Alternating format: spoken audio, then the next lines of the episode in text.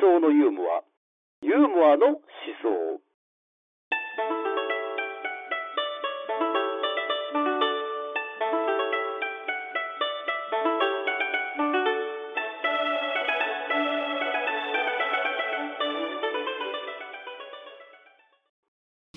では始めましょうよろしくお願いいたしますよろしくお願いしますはいまずは寺澤定例とご紹介思想のユーモアユーモアの思想ということでございまして、えー哲学芸人としてやってます私まずは寺澤と申しますよろしくお願いいたしまお願いすしますはいでこのライライブなんです一応一応ライブなんラですイブなんです、はいえーライブをやるような環境ではないんですけどもこの畳張りの室であの普段は笑いとかをやってるわけなんですけども、はい哲学芸人という肩書きでやってる以上たまにはガチの哲学をそうですねずっと語っているイベントがあってもいいんじゃないかっていう、そういう動機づけのもとにやってるイベントでございます。はい、で今回アシスタントを務めていただくのがはい、ザマティーニ島田と申します。島田さんよろしくお願いしますお願いします。おお願願いしいします。あー、ありがとうございます。もう今日本一思想的な話にはい相槌を打つのがうまい芸人というあのあのなるほど。それは枕になるのかどうかっていうような感じもあの芸いつ人の間にか上り詰めて詰めてますよねありがたいですね。あのそうですよ、はいやっぱ結局環境が人間を作るっていうねあーまあ、今日の,、はいあの本人もすごい関連深いようなあそうなんで話すっかていうのがあるんですけど結局、はいはいはいそうなんですよ実はそんなになんかいろんなものなんてのは抑えなくて、はもう特殊なことをやってたらいつの間にかそのなんか自分が、ね、最先端になってたみたいい。な知らず知らずのうちですよね。ええまあいろいろ言うのは、まあ、そのね人が入ってないとか なんかもうこれは笑いの会のインディーズお笑い会自体がもう卑怯ですけどはい。はい。その卑怯の中でもさらに卑怯のイベントですよってみたらもうここに来ていただくのは相当貴重な人ですよそうですね。ありがとうございまええす。ありがとうございまで早速じゃあやっていきましょうかはい。はい。はいそれで、まあ、あの28回目ですけどもう28や回目ったんですけども、はい今日はあの日本人の思想家二人目ですね。ええ日本人そうですね取り上げるのは。前回取り上げたのは久喜修造さんっていう、うんうん。その生きの構造という本を取り上げ面白かったですね。面白かったですはい、で今回は和津哲郎さんという人の「風土」というお本お。でございますうん。でこれはですねあの僕は多分受験勉強してた時に必ずこれ絶対読んでるはずですね断片だけ本当になんか多分この人のはい。文章を題材にした問題を多分解いた記憶があるんですよあ読んでて長文読解とかそういうのえでえ。そうなんです原告ですか。はいええ原告ですはいはいはい。だからねその原告で取り上げることの意味なんですよねうんやっぱり非常に国語チックだし、うんうん空母とかく国とかそういうものを考えるにはすごいベストな題材ってことなんですよねなるほどえなんかこれに触れさせはいはいてはい大学入ったらちょっとやっぱりなんかこれで深める人がちょっとでもいればなぐらいのうん題材だからすごい文学とかは哲学とかっていううん特に日本でいうんそういうことを勉強するにはすごいた問われてきたあ人だっていうのがありなるほまどすなるねほどまはいはあ問われるっていうのは、まあ、その研究の題材として、うんうんえーまあいろいろね評価もある人なんですけれども、おけれどもはいまあ、それをちょっと後にしましょうはいでですねまあちょっといつもやってるざっくりとした話題を振ってそれで本題に入っていくという方を今日も取りたいと思いますで島田さんを質問攻めにするというねああありがとうございますそよのろしく様お願いしまあえて言えばそれ様が漫才的であ り笑いにつながってるところまあなのかもしれないですそうですすねね,、はいはいただ非常にシニカルなあれですね吉本的な笑い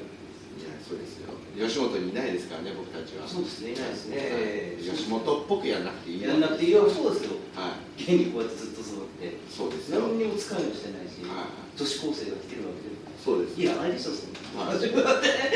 ていらないいらないもうそんなね、っていうようなうん多分心では本当何考えてるか分かんないですけどいやそんなの何も考えてあ何も考えてないですはい大丈夫です任せてくださいなるほどでですねあの、はいまあざっくりと言いましょうどんな時に日本というものを感じるかああどんな時に日本を感じますかと、はなるほどね日本人としてくくられてるじゃないですかはい国籍偽ってないですよこい偽ってないです偽ってないです偽ってないですいいですよ素直にいや大丈夫です僕は日本人ではスウェーデン人とかじゃないですいかや違 いますもう面白いですけどねそっちの方が面はい白いですねはいはい最近ねあの外国人キャラも多いですしうん日本を感じるですよね、はいやっぱあれですかね畳やっぱこの場にいますけどやっぱ畳とか、はいあとはですねあいらっしゃいます夏のはいは夏のな花火だとか、いなんか風鈴だとかなるほど和っぽいやつ、和っぽいやつあーは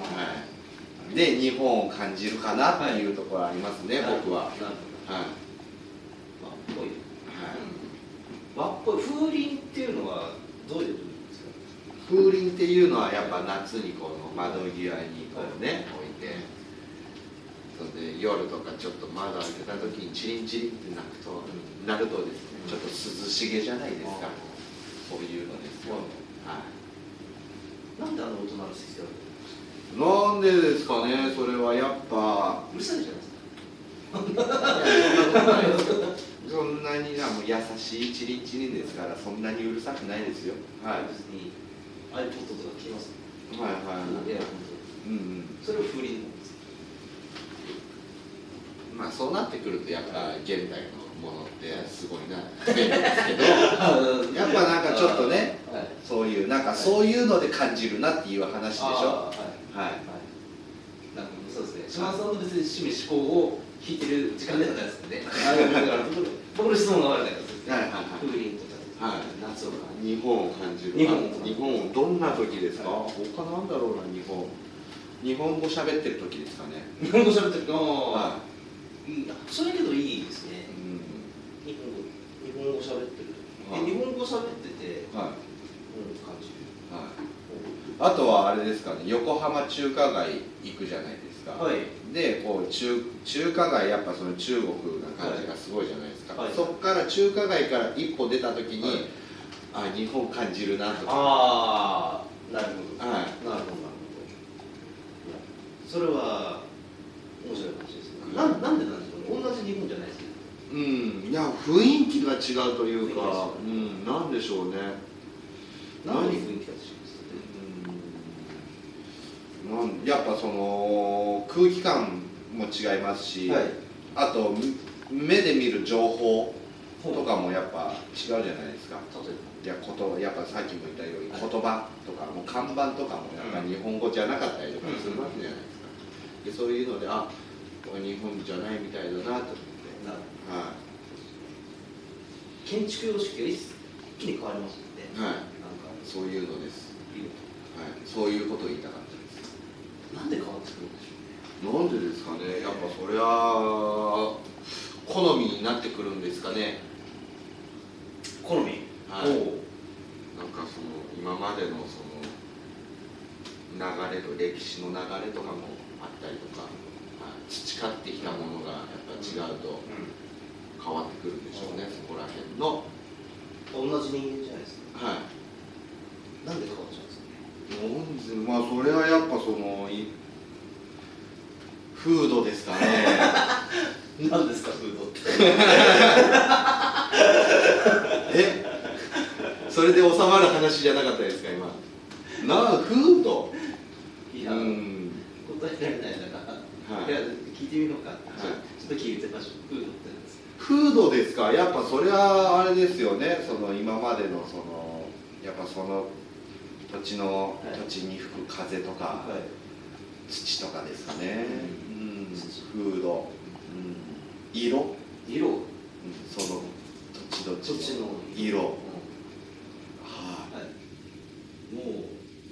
ギブアップもうギブアップですいやいや序盤でギブアップでしたあのもう今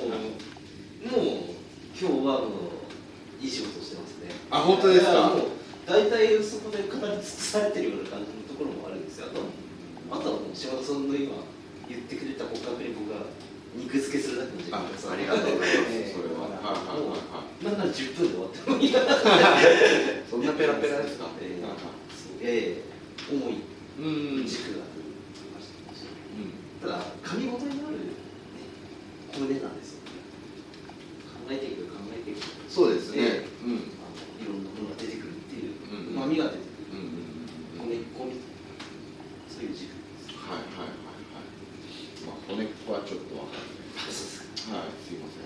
ライブとか滑ってましたねまあその後どうだったかでなんです和辻哲郎さん、うんうんねこの方がどういうことがっていう人だったのかっていうのをちょっとあのそうですね実際僕の中に入るかはいら、まあ、これはもう本当にこの回で死ぬほど喋ってる話ですけどもはい私も本だけ読んで本をどうするかっていうことをやってもあんまり本のことは理解できなかったりするところがあると思うんですよはやいっぱりそれ書いた人が一体どんな人なのかまあ今日はねそれでも結構もっと深掘りしたかったんですけどちょっと深掘りできないんでまあちょっと調べ尽くしてた範囲の中での、はいまあ、ちょっと話をしますとまあもう読んで字のこと一発ですけど日本の方です、はいであのー出身は兵庫県ですねおお兵庫県ですそれであのおいしあの生まれがもう、えー、1900あ1898年とか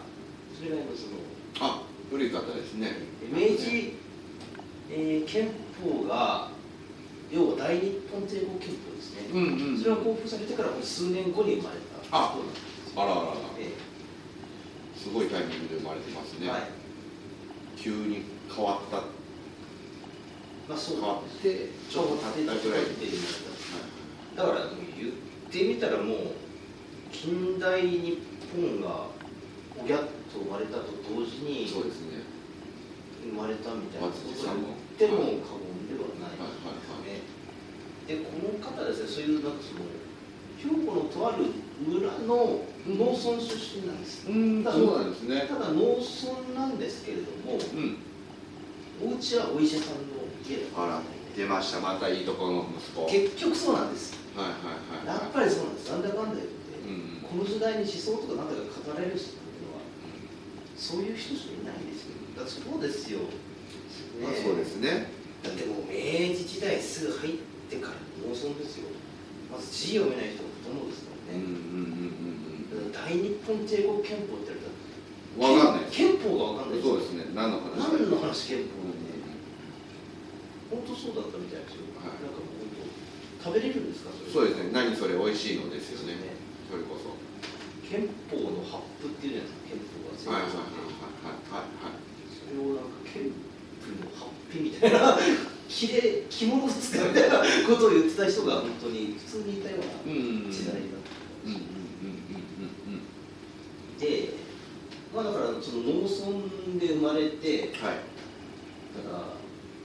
いらやっぱその学がある、うん生活をしていくわけです、まさにそうですよねやっぱりお医者さんの家ですからそうですねやっぱり学校うん済ませようってなるじゃないですか、うんただからやっぱり結構農村で生まれ育っていろんな習慣はちょっと見てきたみたいなことはやっぱこの人の人格形成とか思想の形成に結構大きな影響を与えたんじゃないかっていうふうに思ってうんうんおりますはいでこれから説明する通りですよねまあその通りなのかなっていう感じもありましてで結局この人はまああの東京帝国大学今の東大ですねそこに行って哲学あ哲学研究室でそうすねですねはいはいはいになってくるわけですそうそうなんですね、はいなんかお医者さんだからお医者お医者さんになりそうな気もしますけどねそこなんですよね、は大い体医者の家庭って医者になるみたいな、はそういうのはただ他にも兄弟がいたんでしょうねだからちょっと自由にちょっとやらせてもらうおうん兄さんの方がむしろ医者になったりとか、なんかその下の方のね人は別のことやるみたいなことができたのある意味だから、うん家継ぐ必要なかったら、うん他のことやるかっていうふうになったのかもしれないですけどまあ東京帝大行って、ねうん文学部哲学科に行って哲学勉強するのはその当時もまあスーパーエリートですよねもうまあそういう人しかこの当時は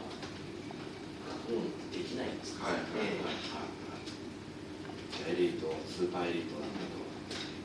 まあそうですか何が何がすごいってやっぱりその相当なやっぱりもう今の東大生が違うんですよね多分もう本当にちょっとエピソードで書いちゃうな本当に学校休んで小さい時に東京に来て歌舞伎を見てたんですって小お学ー生と兵庫からかすごいですねでもうそういうなんか人情もののそういうなんか江戸時代の長文本とかを読んでたりとかして、そそんな小学生には文学的な感性が勝てるわけじゃないじゃないですか、うんうんうんうん期待してもらうこと言ってるねはで多分もうずっとあの米粒さ社協の三級さんとかがねい、なんかは菅も中高でしたっけあの人い、そうですでなんねかずっと論語をなんか書き写しさせられたみたい ななんかねそれで韓国学校ってそういうですねなんかは生まれて初めて作った同人誌が論語だったみたいなエピソードネタになってますもんねねはいはいはい多分そそんなことはそれはもう多分当時の人にとってはもう当たり前なんでしょようねはいはい環境の中ででさらに多分あのもちろん哲学ですからはいうんもうヨーロッパのそういう言語がもう習得ですでこの人留学行くんですよヨーロッパにあそうなんですかおーでいろいろそのまあアフリカ経ってまあいろんなところを経ってでヨーロッパに入っていってとかあとは中国とかあまあそもそもそも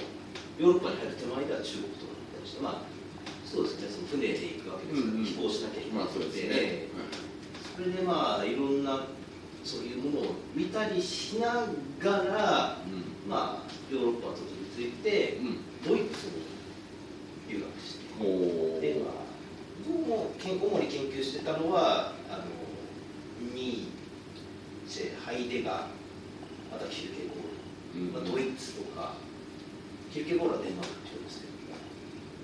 そこら辺の研究うんまあちょっとまあこれは哲学わかんない人にはなんかどういうことやってるのかなって見とこ ない話だとは思うんですけれどもまあそこら辺の人をまあちょっと勉強するっていうのはある程度その当時の哲学者とかって人にとってはまあちょっと教養じゃないですよね、うんまあ、当たり前のようにやっていくような、うんうんまあ、ことなのかなっていう感じのお勉強してたっていう人ですねなるほどなるほどじゃあそこまでその頃はうそのあれですねあのわこいつすげえなみたいじゃなくてうんもう当たり前のことをやはいやってらっしゃったっていうことですよねええええそういうことですねはいはいはいはいんでこれね僕は全然外国に旅行したこともないし、なんかなかなんか感覚的には理解ができないようなところが正直あるんですけど、あ外国行った人の方がやっぱりその日本のことよく考えるって言いますよね。そうですそねれはすごい日うん本が恋しくなったって言い方をする人もいれば、あのその自分が日本人であることを実感するとか、多分この人も多分ね、モレズそういう人で。うんいろんなところを旅を経てって、うんそうすることによって逆にちょっと日本って何なんだみたいなことをうんうん考えに至った人なんです、はいはいはいはいええでまあこの本の現代になって「フード」っていうのも割とそういうところから着想を得た多分ものの見方というか着眼点だったなっていうような感じの話なんでございます、まあ、こんな感じの人なんですでまあそういった経緯があったんですよねえはいはあいはいとはちょっとこれは後でも説明しますけれどもやっぱり明治時代の人でそれで明治から生まれた人で大正昭和と生き抜く人なんですだからやっぱり無視できないのが2回の世界大戦を経験してる人なんですねそうですそうねなんです、はまあ、い非常に重い話なんですうんうこんの本自体も実はあのいろんな論文をちょっとまあ集めてそれで一冊の風土っていうのをまとめてるんですけど書かれてるのが大体昭和2年3年あとあの修正してるのが昭和167年とかでこのうん本自体が全部改訂して出来上がってるのは昭和23年まうんうんうんさに戦争中うんこれから戦争をやるとか、うあとは改訂したのは戦争終わってからとかんうんだからなんかねそのことって哲学の世界でものすごいこれやっぱり無視できない問題なんですようーんそれについてもちょっと後で話していきましょう、でフードなんですフなーんだドフードってっていう話なんですけうどんもそうですね。さっき土がなんか色があるとかいろいろ言ってたじゃないですか、はい気候がどうっていうはいはじゃい。あ、風土と同じような言葉で自然っていう言葉があるってことですね。うん。自然。自然って言ったらどういう自然ですから森ですね森を川川海海とかじゃあ川とか海とか山とかっていうのはその人間に例えたらどう例えば怖いとか優しいとかはいどんなイメージを持ってますか、まあ、それも率直に例えば一人で森に入ったとしたらいや怖いですよ怖いはそうですい怖いです一人で海に怖いですよはいというかあんまりなんですか自分よりもなんか大きな存在そうですねはいあるは何してますか分からいないそうですねいつ牙向かれるかっていうなるほどはいそういうことですねというのが夫婦ですかねお今人間に例えるとしたらちょっとはい自然っていうと例えばその自然学とかって言ったらうん観察の対象なんですようんうん山って言った時にうんはい高さは何うんだどういう食物性の生物が存在していうんうんてでどういう滝が存在してうんでどういう動物が住んでいてはいどうやってその雨水がその流れてってどこの、まあ、水のはけがそもそもいいのか悪いのかとかそういうものを分析するのがうん自然学とかはいはいはいそういうことなんです結構データ化して、うんうんフードってなるとちょっとあえてちょっとフードを人に例えたらどうなるんですかって言ったんですけども、うんなんかそのなんかフードを人間に見立てたりとかうんなんか自然を人間に見立てるのはそういう表現の仕方なんですよねうん例えば母なる母の大地とかいいじゃないではでそれがね実はもうそうやって母なる大地とかいはい美しい海とかはいそういう言い方の中に実はあの自分たちの在り方が出てるんだよってことをうんこの人は言いたいんですうよ、ーんだからね難しい言葉で言うとね風土っていうのははい人間存在の根本構造あとは風土は自己発見性があるうんどういうことかって言ったらもうすでにそのなんていうんですかね環境が自然を作るとか人を作るとかっていう言い方するじゃないですかはいだからそうももっとこの人は乗り込んでてうんもうそもそも環境と人間のそのあり方っていうのはもう同一のものなんだっていうことじゃないですかうーん日本の環境があったらそれはもうすなわちそれはもう日本に住んでる人間の在り方と同じなんだほうほうほうほうそれを全く分かれて議論するってことはできやしないうんうんもうどんなにそんなっていうか否定しようが所詮はこのねジメジメした環境のうんジメジメした人間なんだよあのはあなるっほどていうどうしたってジメジメしたもう思ってるから残っちゃうんだよみたいなうんうんすごい意地の悪い言い方するうんっていうことを言いたいんですなるほどえね日本人がみんななんかアメリカ人みたいに陽気になったら梅雨もなくなるかもしれないってことですもんねはい、その考え方その考はいえでいくと、はいはいその考えでいくんですねはいだからまあ実際はついはなくなってないじゃないですか、うんななくなってないじゃうなんいですうんか、でやっぱり要件な日本人がたくさんいないじゃないですかそうですねっていうようなところの話、うんうんうんそれが風土ですうんうんうんうんなんか風土ってまあこういうもんだよっていうのをまずちょっと理解してほしいっていうところからこの始まってるんですよ、はい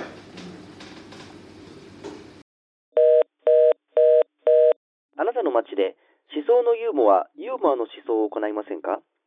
セミナー、個人の勉強会、各種イベントなど、ご要望に応じて出張読書会の開催が可能です。読書会開催のご相談は、ご案件の内容とご住所、ご氏名、お電話番号をご明記の上、E メールアドレス、